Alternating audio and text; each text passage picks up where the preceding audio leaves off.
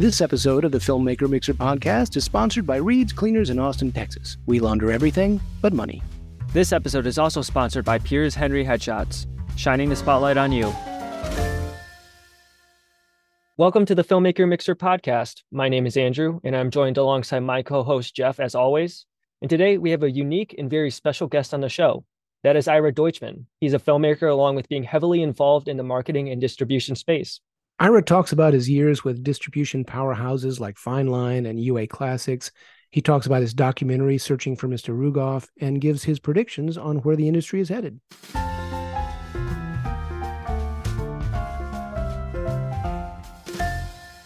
Hello, everybody. This is the Filmmaker Mixer podcast, and tonight we are mixing it up with an amazing guest. This gentleman has worked on tons of movies. He's a producer, a director, a film marketer. He and I met at the Sundance Producers Conference years ago, and I've always considered him a force of nature in the indie film world. Uh, we're talking to Mr. Ira Deutchman. Welcome, sir. Uh, glad to be here, and thanks for that really generous introduction. no, I've always admired your work. You've been, uh, I, am I'm a fan. I'm a fan. Um, as I mentioned, uh, you have a long legacy of film work. Uh, but first, let's get to the most important thing because Andrew and I both attended the same small high school in Clifton, Illinois, and you, sir, are a Cubs fan. You are uh, you lived in Illinois for a while. Yep, I grew up down the south side of Chicago, so by all rights, I should have been a White Sox fan. But um, my dad was a displaced Dodgers fan. He was originally from New York. Oh, right, right. And so he took me to Wrigley Field as a kid to see the Dodgers play, and um, it's hard to hang out in Wrigley Field without falling in love with the Cubs. So. Uh, so that happened. I, I, it's funny because you know I live in New York now, and um, I remembered this lesson of what happened to me when my kids were around the same age, and um, I decided that if they became Mets fans, I would have to kill them. So, so I, I, I really indoctrinated them to be Cubs fans. That is funny. That is funny. Um, so listen, I one of the things I'm always curious about when I talk to people in the industry, um, oftentimes people get into this business because of something that happened uh, to them at a young age. So I'm curious if if you saw a film or a stage play or had some you know profound experience that made you think, "Gee, I'd I'd like to be in this business," or did that happen later in life for you? How did you make that decision? It's in, I mean, in terms of it being a career, that happened um, kind of organically. But my obsession with film happened. You know, if I had to point to one one aspect of it, it was the fact that my family moved around a lot. And um, every time we moved, I was put in a position where I had no friends. And on weekends and evenings and any chance I could get, I would hang out at the movies. I would just, you know, um, that that was my thing. And I was lucky enough that when I when this was happening, which was, uh, you know, in the '60s and '70s, it was a time when I was, uh, you know, confronted with this incredible wave of, of amazing movies, and and and frankly, in many cases, there were movies that were inappropriate for me at my age, but I went ahead and saw them anyway. And you know, in some cases, I feel like I didn't even understand what they were about, but I knew how powerful the filmmaking was, and it really impacted me in a big way. So I feel like I was kind of scarred by spending so much time alone in movie theaters.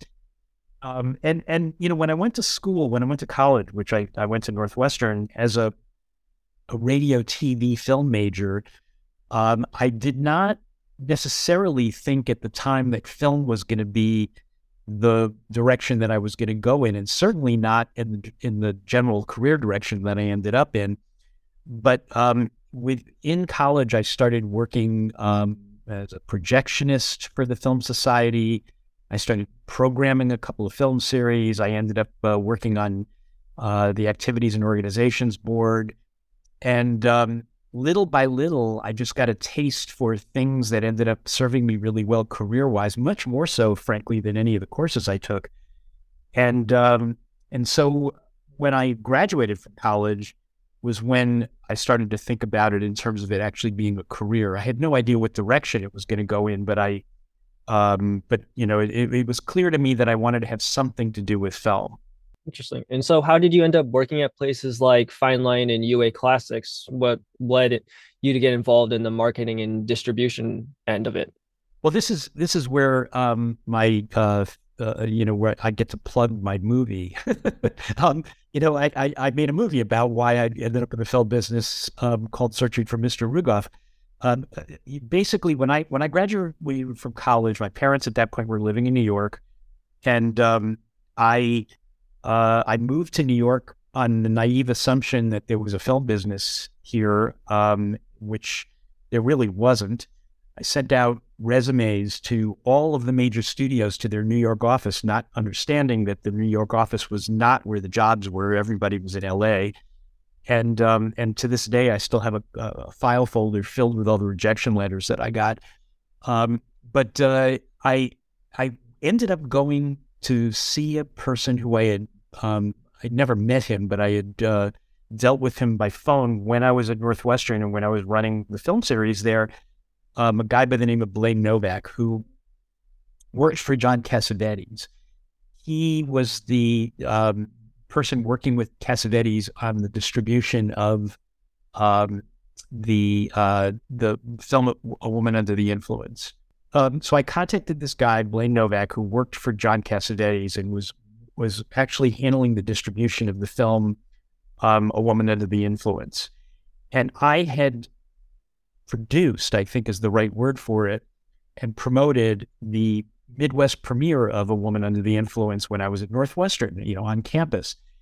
So he was the only real contact I had in the film business. And I went to, to visit Blaine and he he said, you know, I just heard that they have a job at this company called Cinema Five um, in non theatrical sales. And, you know, let me call them up and maybe you can go over and meet them. So he made a phone call. The next thing I knew, I was running up like six or seven blocks from his office to um, the Cinema 5 office. And I ended up confronted with Don Rugoff, who was the guy who ran this incredible company that distributed and and distributed and marketed all of these amazing movies that I had really grown up with. Those very movies that I talked about earlier that affected me so much when I was a kid. A lot of those films had been distributed by Rugoff, things like Z and State of Siege and uh, Putney Swope, Greaser's Palace, Marjoe, um, you know, uh, a lot of foreign language films and documentaries and things like that that, you know, I ended up going to see as a teenager. And, um, and Rugoff was the distributor of those movies. So um, I ended up getting the job and working there for about three years. And Rugoff was a lunatic. Um, I mean, certifiably crazy in lots of ways. And, you know, I, I don't want to spend a lot of time talking about it here because you can rent the movie. It's on, it's on Amazon and it's on uh, uh, Google and iTunes and it's on the Criterion channel. And, you know, it's, it's just about everywhere at this point. But in any case, um, he was my first boss in the film business. And I didn't realize at the time how much I was absorbing um, of the, you know, just about every aspect of the film business inside out and backwards. Because Rugoff not only was a distributor of all these independent films, but he also owned a chain of theaters, which was the um, prestige theaters, mostly in Manhattan, but he had a couple of locations elsewhere. And um, you know, it was a chain of about 14 theaters, and they were really classy, beautiful places that, you know, just about every filmmaker wanted to play their films in those theaters. So I learned about the exhibition business. I learned about the distribution business. I learned about marketing. I, I ended up within that three year period going from non theatrical sales to theatrical sales to co op advertising. And then uh, I spent the last eight or nine months that I was there as the head of acquisitions for the company. So all of that happened to me very, very quickly. And um, and I walked away with this incredible knowledge that, um, you know, I, I, I always refer to it as I got on this roller coaster and I found out that I was pretty good at it. So I, I just continued in that, in, you know, in that direction. Even though my original plan was to try to be a filmmaker, um, I ended up doing marketing and distribution and really loving it. And uh, I stayed in that area for a very long time before I finally turned back to becoming a, a, a filmmaker. I'm, uh, I guess you could say a filmmaker again. So I do have a question about film uh, distribution and marketing, I was always curious about this. So, when you were at, say, UA Classics, I think you were head of marketing. Is that right? That's right. And um, I think Tom Bernard was in sales, and I forget who was in acquisitions. It was Donna Gigliotti was in charge of acquisitions. Okay, so my question is, when it came to to picking a film for distribution, um, did did the person in acquisitions acquire it, acquire it, and then you had to figure out the strategy, or did you have input on this is a good choice because this is how we would market it, and and Tom had input? Did the three of you sort of work together to choose what films to pick up, or did you, um, you, you know, how did that process work? Yeah, well, UA Classics was kind of unique in that um, there was a very top down um, uh, management approach. The person who UA, the, the fact that UA Classics became a first run art film distributor was really the brainchild of this guy by the name of Nathaniel T. Kwit Jr., who at the time, I think his, his title was something like head of special projects or something like that. And the UA non theatrical department was under his wing, as well as um, UA Classics, but also um, United Artists Home Video was under his umbrella. And it, this was in the very early days when home video was literally just starting. And um, and and Nathaniel Kwit had, I think, his um, his eye on becoming the head of UA. He was he was working his way up within that organization, and UA Classics was really, in a way, um, a way of him showing off that he could do better than the UA people in terms of getting attention and making money on these little movies. So, um, so he, you know, he made all the final decisions about acquisitions. Um, in the earliest days, when I first joined the company, it was really just Tom and I and Than Kwit who made those decisions. You know, we would give our input, Than would make the decisions, and he would finally make the deals. And then Dada was brought on as an acquisitions person a little bit later, and at that point, she was really the the the main person who was um, finding these movies in many cases, decisions had to be made, um, uh, you know, on the on the run at a film festival, uh, where perhaps Tom or I were not there, and as a result, um, you know, she'd be probably speaking to Than Kwit by phone and and you know making decisions about what was going to get bought or not bought. Um, so so I mean, you know, it, it's like it sort of shifted over time. Um, later on, when I was running Fine Line, which is a you know perhaps or or Cinecom for that matter, um, in both cases, I feel like the strength of both of those companies was that we actually did not acquire movies without having the entire team be part of that decision whenever possible. Because again, there are moments where you have to make snap judgments um, at a festival or during a bidding war for something where um, those decisions have to be made immediately. But whenever possible, we would bring in the entire team and try to get their, or as much of the team as we could, and try to get their opinions. Um, you know, because you know ultimately it is a marketing function. You know, trying to figure out which films to acquire, you've got to have an idea of how you're going to market those movies because otherwise you're you're you're flying blind. Yeah, you've had your fingerprints on a lot of great films like Monty Python and the Holy Grail, Stop Making Sense, Pumping Iron, A Room with a View was there a project that maybe the rest of the team at any given company you were with at the time wasn't on board with that you really had a champion? Yeah, I mean, first I want to just correct. I, I really had not that much to do with Monty Python and the Holy Grail. I, I handled the non-theatrical rights for the film, so I was selling it to colleges and to libraries and stuff like that. But um, I can't take a whole lot of credit for that. okay. Um, but uh, but yeah, I mean, I, I guess you know, you talk about a movie that that um, I I acquired where the team was not on board, or or vice versa? Yeah, I would think mm, where you were on board and other people weren't quite yet, and you had to kind of champion the film. I guess the best example of that that I can think of offhand is probably Hoop Dreams. Um, that was a movie where um, I was absolutely convinced that the film was going to make money. Um, I knew it was not going to be easy, but um, I I just I just felt it in my bones. The movie was just too good.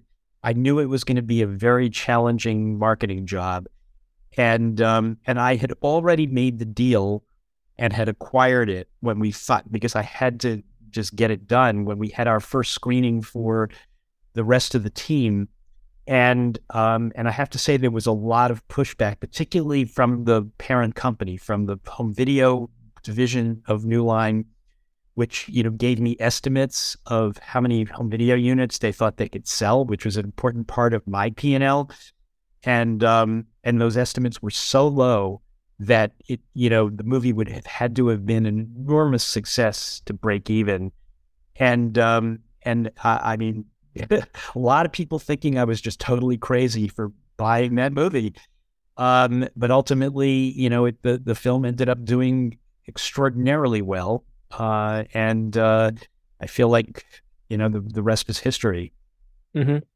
Is there a certain trait or characteristic now that you look uh, for in projects that maybe leads you to think this one will be a success in a certain way? Not really. you know, there's got to be um, you know, when I teach about marketing, I always talk about how every film has two completely unrelated aspects to it that you have to measure. And, and of course, there's no real measurement, it's all instinct. But one of them is marketability. What do you have? What does that film inherently have that makes it marketable? Are there stars in it? Is the director well known? Does the director have a track record? Is the genre a genre that's easy to communicate? Is it going to get good reviews? Going to have a festival life? Is there some aspect of this movie that is going to be really appealing to a particular niche audience that might be interested in it because of its subject matter? Those are all things that have to do with the film's marketability. And then there's this other completely distinct aspect of it called what I, that I call playability, which is you know, when you finally put it up on the screen in front of an audience, theoretically, the target audience, the group of people who we've identified who would be interested in this particular movie, when they finally see the movie, do they love it? Do they hate it? Do they feel neutral about it? Do they love it enough that they're going to like beg their friends to go see it? Are they going to want to see it again? That those are all measures of the playability of a movie, and you know where a film um, actually uh, appears on the chart, if you will, of marketability and playability really determines whether there's any possibility whatsoever that that film could ultimately make money. Um, now, that's a construct that's easy to talk about, and I can even, you know, when I do it in class, I visualize it with a chart. Um, but the reality is that all of those things are not measurable, so you're still going by your gut instinct. But you know, the one thing the, the, I have to say that the the biggest thing that I took away from my whole experience with Rugoff, um, that that really, uh, you know, informed my career from then forward, and I think has informed an enormous number of people who have worked for me over the years in all of my incarnations, and that is that a film's got to have a hook. You've got to have a way of talking about it that intrigues people, that makes people want to see it.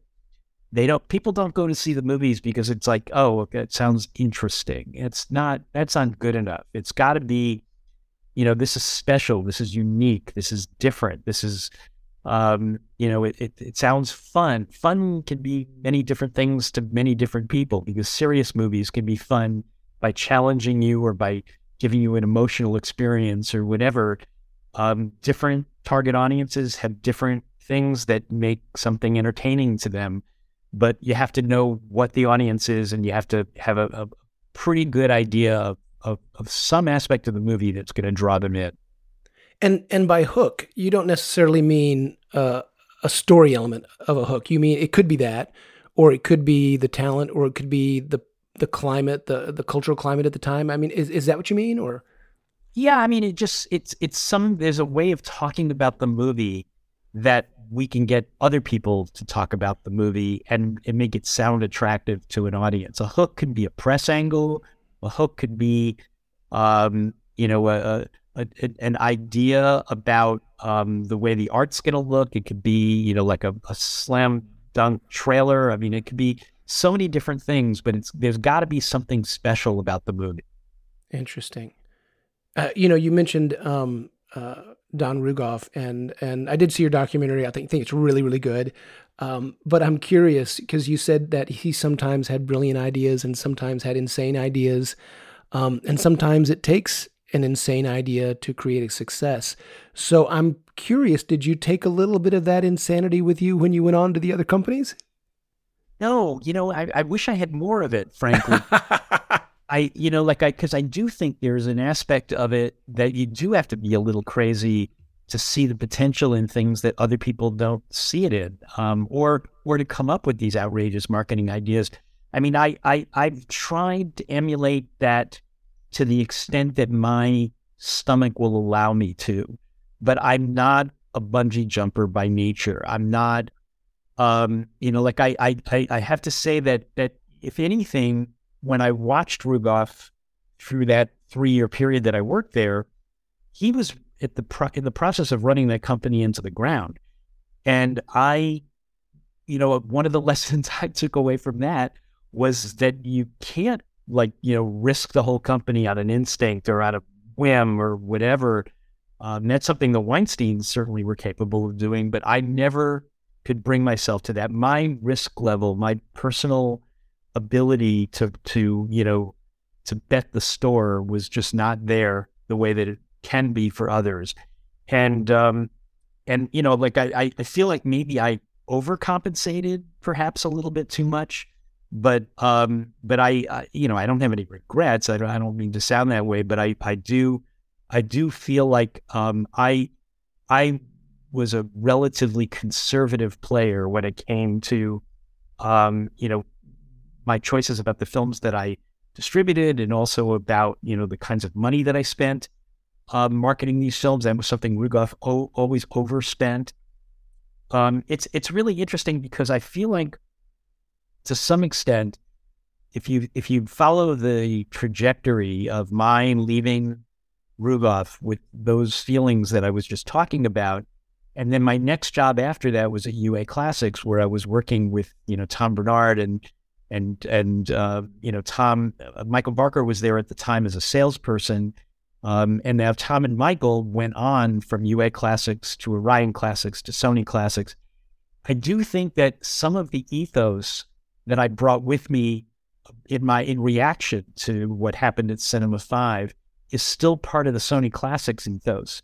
In that those guys are very cautious about the way that they spend money, the movies that they acquire. Um, to their credit, because by the way, it's probably one of the reasons why they're still around. Makes sense. That makes sense. Um, I want to uh, pivot back to film festivals for a second. Um, I know you were a creative advisor to Sundance, I believe, and you know, obviously you were heavily involved in distribution. Um, I'm curious because I can remember, you know, in the 80s and 90s hearing about these breakout movies at film festivals, and maybe it's just because that's when I was becoming aware of film festivals at the time that I remember it this way. But it seemed like, excuse me, but it seemed like that was a time where where distributors kind of leaned in toward festivals to look for product. Um, is that true, uh, or has it have they always gone to festivals? Um, and if they did lean into it at that time, you know, why do you think that happened, and does it still happen today? It's you know it, it ebbs and flows. The um, you know the, the, there's two different things that the two different trajectories that we could talk about. One of them is just that festivals becoming markets was something that you know I think began in the '60s, but really caught fire in the '80s and '90s. Um, you know where uh, you know where, where truly festivals were um, you know went from being artistic showcases and political showcases to being marketplaces.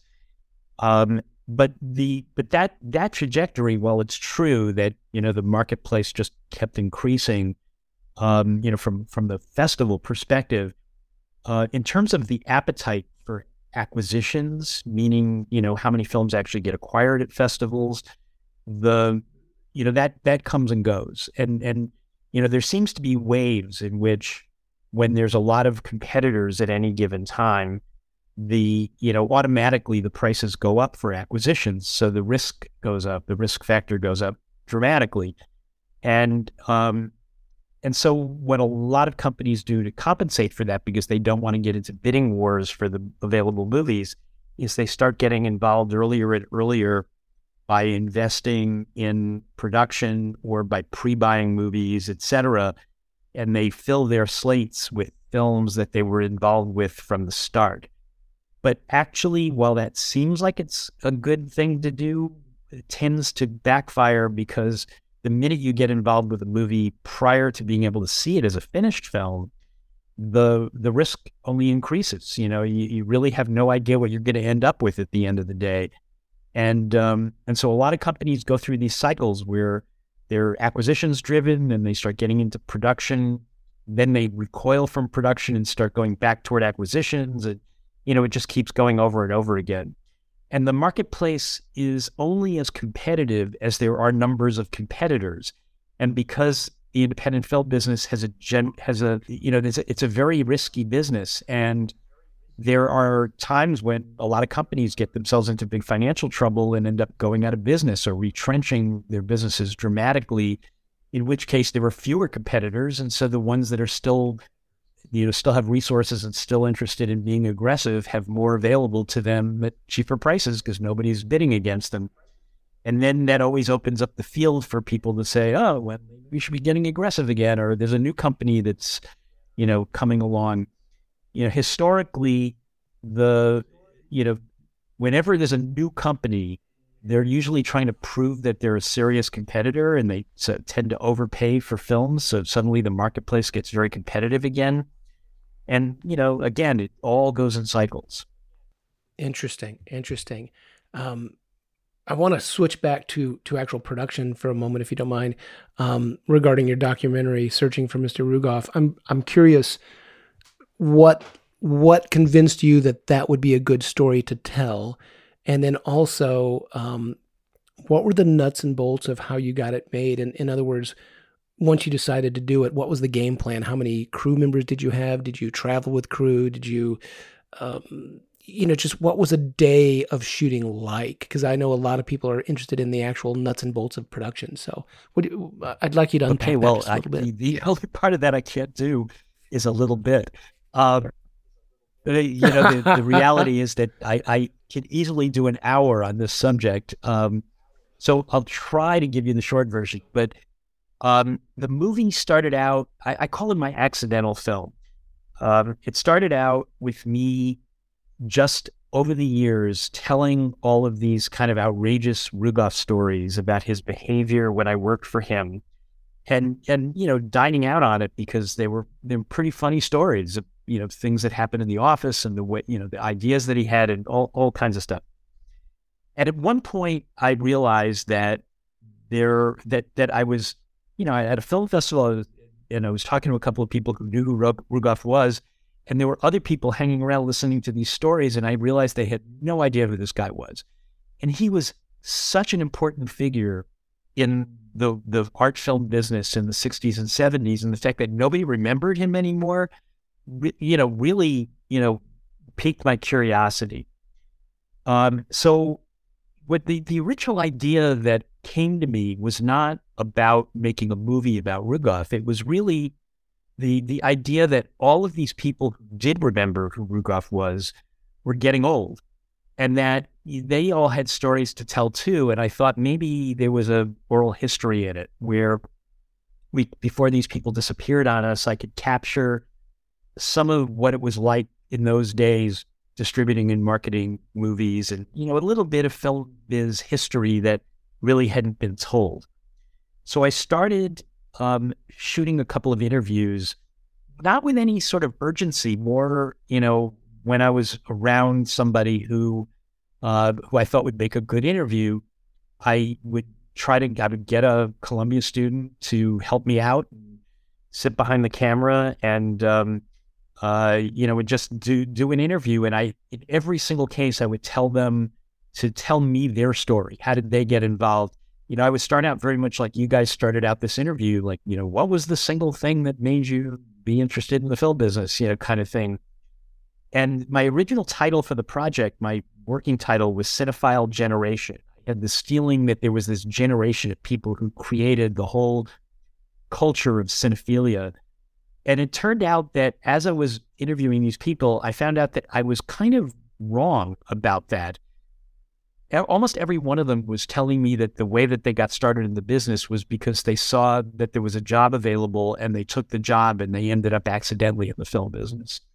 And so that in a way they created the cinephile generation, which was really my it was really my generation, not their generation. During these interviews, Rugoff's name kept coming up. And I realized that maybe there was a story there and that I should ask everybody to tell Rugoff stories. And I still didn't think it was a movie. I still thought I was just doing an oral history of some kind. And then at one point, I, I, I got some really good stuff, and I started to think maybe maybe there is a, a movie here. I didn't know is it a short, is it a feature, is it you know whatever. And I started to take it a little bit more seriously, and I started to do the research to try to track down people who I had not been in touch with for many, many, many years, um, and seeing if I could get them on tape. Some of them had died, some of them I never found, and some of them refused to talk to me. But little by little, I started amounting an enormous amount of footage. And somewhere in there, I realized that if I was going to take this seriously, that um, that you know I, I should try to I, I should try to do it more properly. But because I have been in the film business as long as I have, and I'm realistic about what the possibilities are for these sorts of things, I never really believed that there was going to be institutional support for a movie like this. Um, I I tested the waters a little bit, you know, by talking to people I know who are buyers of documentaries and just seeing, you know, what they thought about the idea. And every one of them responded in this in the way that I expected them to, which was, um, "Wow, what a great story! I can't wait to see the finished film." You know, as opposed to here's half a million dollars, go make your movie. So I what I ended up doing was I bought a camera, a um, uh, you know, an SLR, um, a Sony E something, but I can't remember what it was, and and a lens package and a sound a, a sound package. I mean, the total expenditure on equipment was something in the neighborhood of three thousand uh, dollars. The most expensive part of it with a lens and um, and I purposely made it as compact as it possibly could be, so that I could bring the equipment with me everywhere I went. And everywhere I went meant that you know every, I do a lot of traveling to film festivals, to film markets, to you know guest speaking engagements. I mean, everywhere I went, I brought the camera equipment with me, knowing that no matter where I went, there'd be somebody to interview. And I would, you know, if I knew I was making a trip, I'd put the word out that, you know, you know, who else can I get? You know, I'd go to Cannes and I'd interview five or six people who knew Rugoff and who were able to talk to me about him.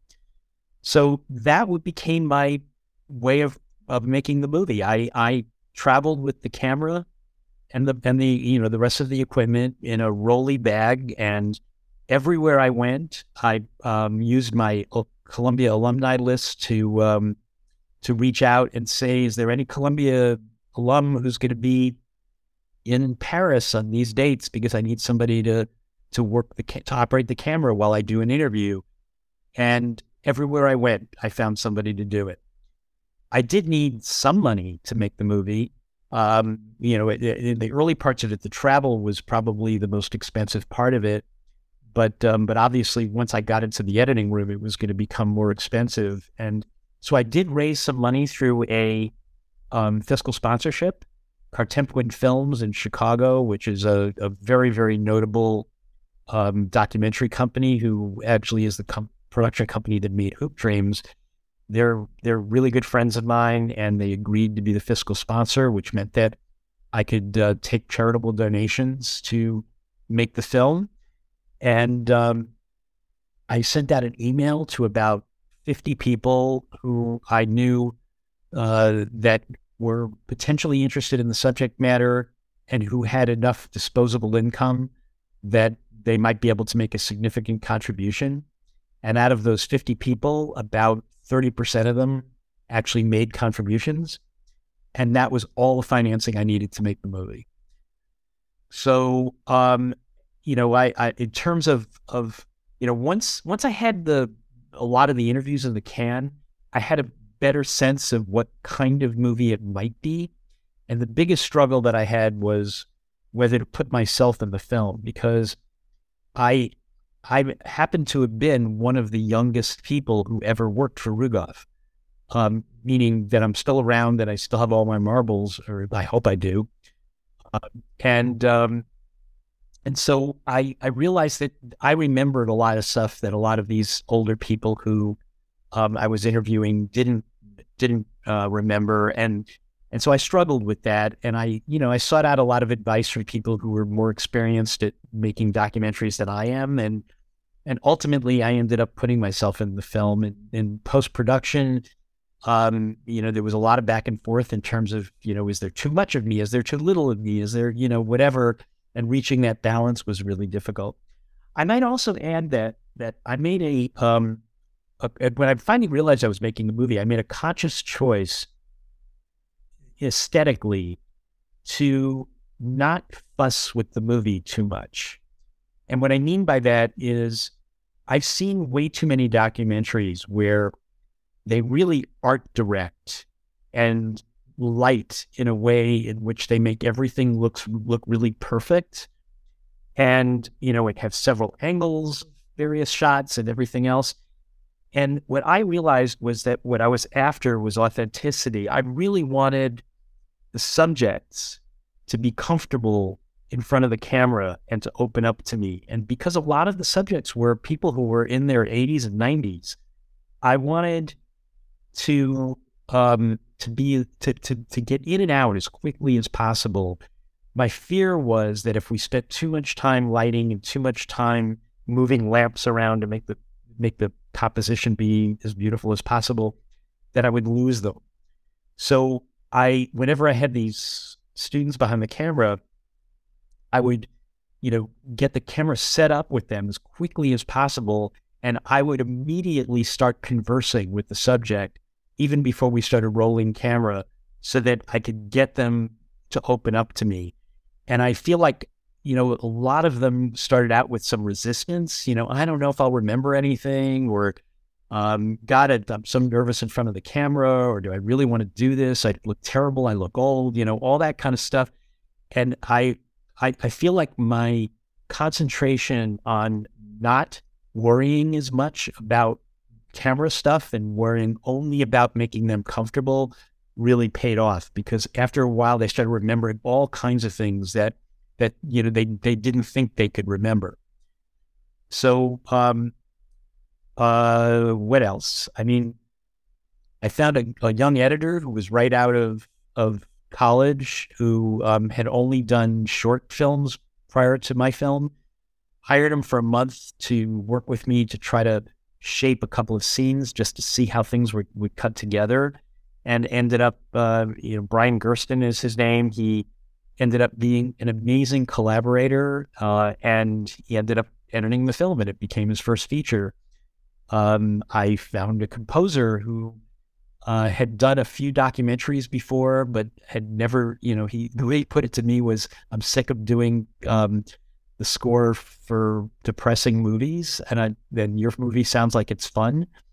Um, and uh, he did an incredible job. I mean, I, I can't tell you how many um, how many people helped me out with this film um, in ways that kept the budget within what I was able to raise from, you know, just those charitable contributions.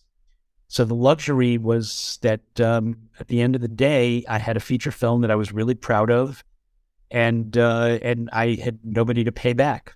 Staying in the documentary world, uh, you kind of answered it throughout your question, but I'm wondering, you know, it feels like with new popular movies or documentaries like Free Solo or the Last Dance series with Michael Jordan, the documentary world is changing. I remember when I was in high school, everyone was talking about making a murderer on Netflix. You know, more recent example is Tiger King. What are the biggest shifts you've seen in that medium that makes them so much maybe more popular now than ever? Well, this is not um, an original idea because a lot of people have been writing about this recently. Um, but there's a common feeling at this point that documentaries are becoming too formulaic, and that that's being caused by the streamers. That um, the competition among the streamers to get the highest profile and most interesting documentaries has created a, a situation where um, there's too much money floating flowing into documentary work, and and and in ways in which they're being plugged into formulas that are um, prescribed by the the people who are financing these movies, and so they're becoming very alike, um, and that it's ruining the the whole nature of how documentaries are supposed to be on a certain level, or at least you're supposed to believe that they're um, you know somewhat uh, you know reflective of of some reality, um, and where they're you know they're constructed in a way in which it has nothing to do with reality. Where where in, in effect what's happening is that that reality tv has taken over the documentary world. So it's pretty you know it's a pretty bad situation and the documentarians who have resisted this are having a really really hard time getting their films financed I'm interested what you're going to say or your answer is going to be to this one because it's something I've noticed a lot more recently. A lot of filmmakers or just uh, film critics I've seen talking about it, which is biopics or documentaries centered around a person are usually being executive produced by that person or it's their estate if they're no longer alive. Do you think that's also, you know, a conflict of interest from telling the true story? It, you know, waters down the story at all, or what's your opinion on that uh, matter? That's that's that's one of the the formulas that I'm talking about, and and and and you know the it's it's a double edged sword because the reason why those films are getting made is because the people who those films are about are stars in their own world. They're they're they're big. They're subjects who are you know inherently commercial. And as a result, to get those people to cooperate with a documentary requires that those people are going to have some control over the content. So, um, so yeah, I mean, those, you know, those films are certainly not going to be the kind of film that might have been made by a completely, um, uh, you know, independent source that was working, uh, you know, without the subject's approval. Uh, you know, certainly my film, um, I didn't have to have the subject's approval because the subject was dead. But, um, uh, but yeah, I mean, you know, if you're going to make a film about a big star, they're going to want to control it. Interesting. Interesting. That makes sense. Um, you know, turning back to distribution just for a second. Um, I mean, this business has always been organic. We had the home video movement, you know, art house cinema. Our, gosh, I remember driving with my dad to the University of Illinois to watch Chariots of Fire because we could only find it at a college campus. You know, there were so many ways films were getting out there and there were different trends. Um, and of course, now we have streaming taking over. What do you think the next trends in distribution might be? Well, there's a few strands of things going on right now that I think are a clue to where we may be heading. For starters, the subscription streaming business is heading toward an apocalypse.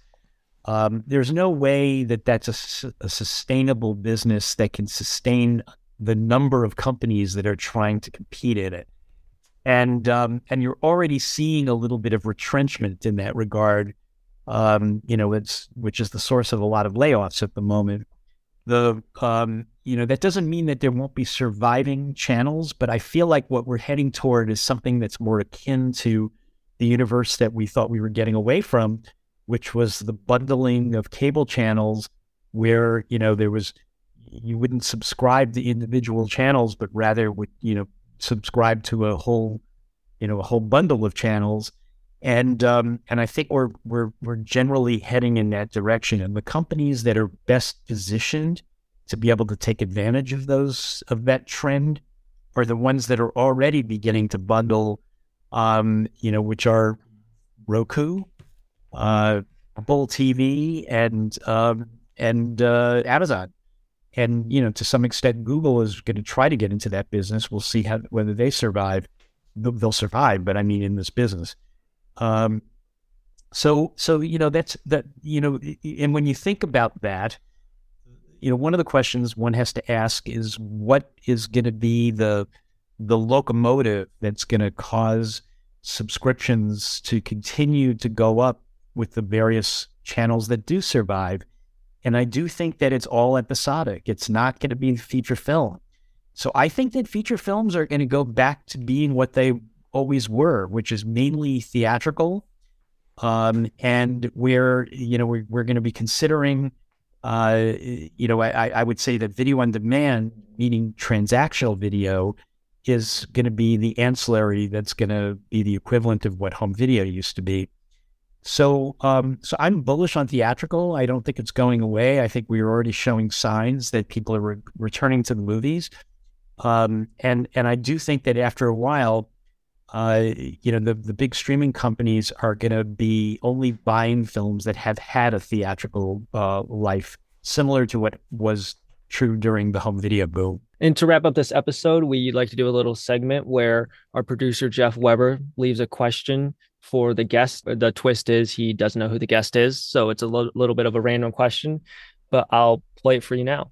If at any point in your career you've ever felt like just giving up, what made you keep pushing forward and pursuing the craft during those times? Any advice for someone experiencing those same feelings? Wow, it's a good question. Um, I don't know that I've ever felt like giving up. Well, I can think of one moment. I mean, I guess it would. Um, you know, I, I would. You know, I never. I don't. I don't think I would have said that I'm giving up. But one moment where I was kind of despondent, um, and it it had to do with uh, the fact that that after leaving Fine Line, um, and you know, it, it's not a secret that I was fired from Fine Line. Uh, that uh, you know that that that, it, and it was right in the middle of the Hoop Dreams release, which was really you know a very nasty thing to do.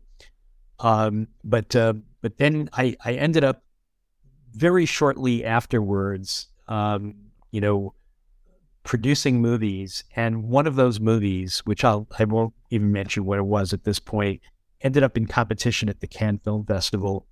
And my um, my my experience at Cannes through the fine line years was that it was a very anxiety provoking thing for me. And um, you know, because Harvey Weinstein was my competition, he was, you know, ruthless and and and uh, you know, so every time anybody mentioned the Cannes Film Festival, I got a stomach ache. But here I was going back to Cannes with with a movie that was going to be in the main competition, and the movie was so badly received in Cannes that um, I I and my partners on the film ended up retreating to where we were staying, a villa up in the mountains, getting drunk and staying there for the rest of the festival. and I and, and and that was the one moment where I thought, "Oh my god, why am I doing this?" But but really, tr- truthfully, I never considered giving up. Every disappointment, every um, setback just made me more motivated to keep going. I've always felt like the thing that was the most fun about the film business was trying to do things that seemed impossible and somehow pulling them off. Because when you do what's easy, you know, what everybody wants, which is the no brainer, which frankly doesn't exist, that, you know, the, the, the only thing you can do if you're working on something that's supposed to be a no brainer is fuck it up and that's no fun. So you know, it's it, I really, I really don't feel like I ever felt like I was ready to give up. I was always motivated to just, you know, move on to the next thing and just, you know, every every setback just made me more determined to keep going. Well, this has been uh, really tremendous fun, and I want to just wrap up, if you don't mind, with a with a quick story. I'm sure Ira, you don't remember this, but when we met back at the Sundance Producers Conference, um, I was finishing up a little a little movie I was working on, and after Sundance, I called you, and you probably didn't remember me from all the other people you know you met there, but not only did you call me back, but you spent about 45 minutes on the phone with me, uh, giving me your best advice on what I should do with that film, and that was such a kind gesture. I've never forgotten it. And for that, and for taking the time to share your stories with us tonight, uh, I'm very grateful. So thank you so much for being on the show. Well, you're quite welcome. And thank you for that story. I like hearing things like that because I always worry when you get so busy and, you know, consumed with your own work. I always worry that there are people who I've somehow dissed. So, um, so you know, when I hear something like that, it makes me feel really good. So, thank you for that. Thank you for listening to the Filmmaker Mixer podcast, a podcast created and hosted by filmmakers Jeff Stolhand and Andrew Lamping, and produced by Jeff Weber.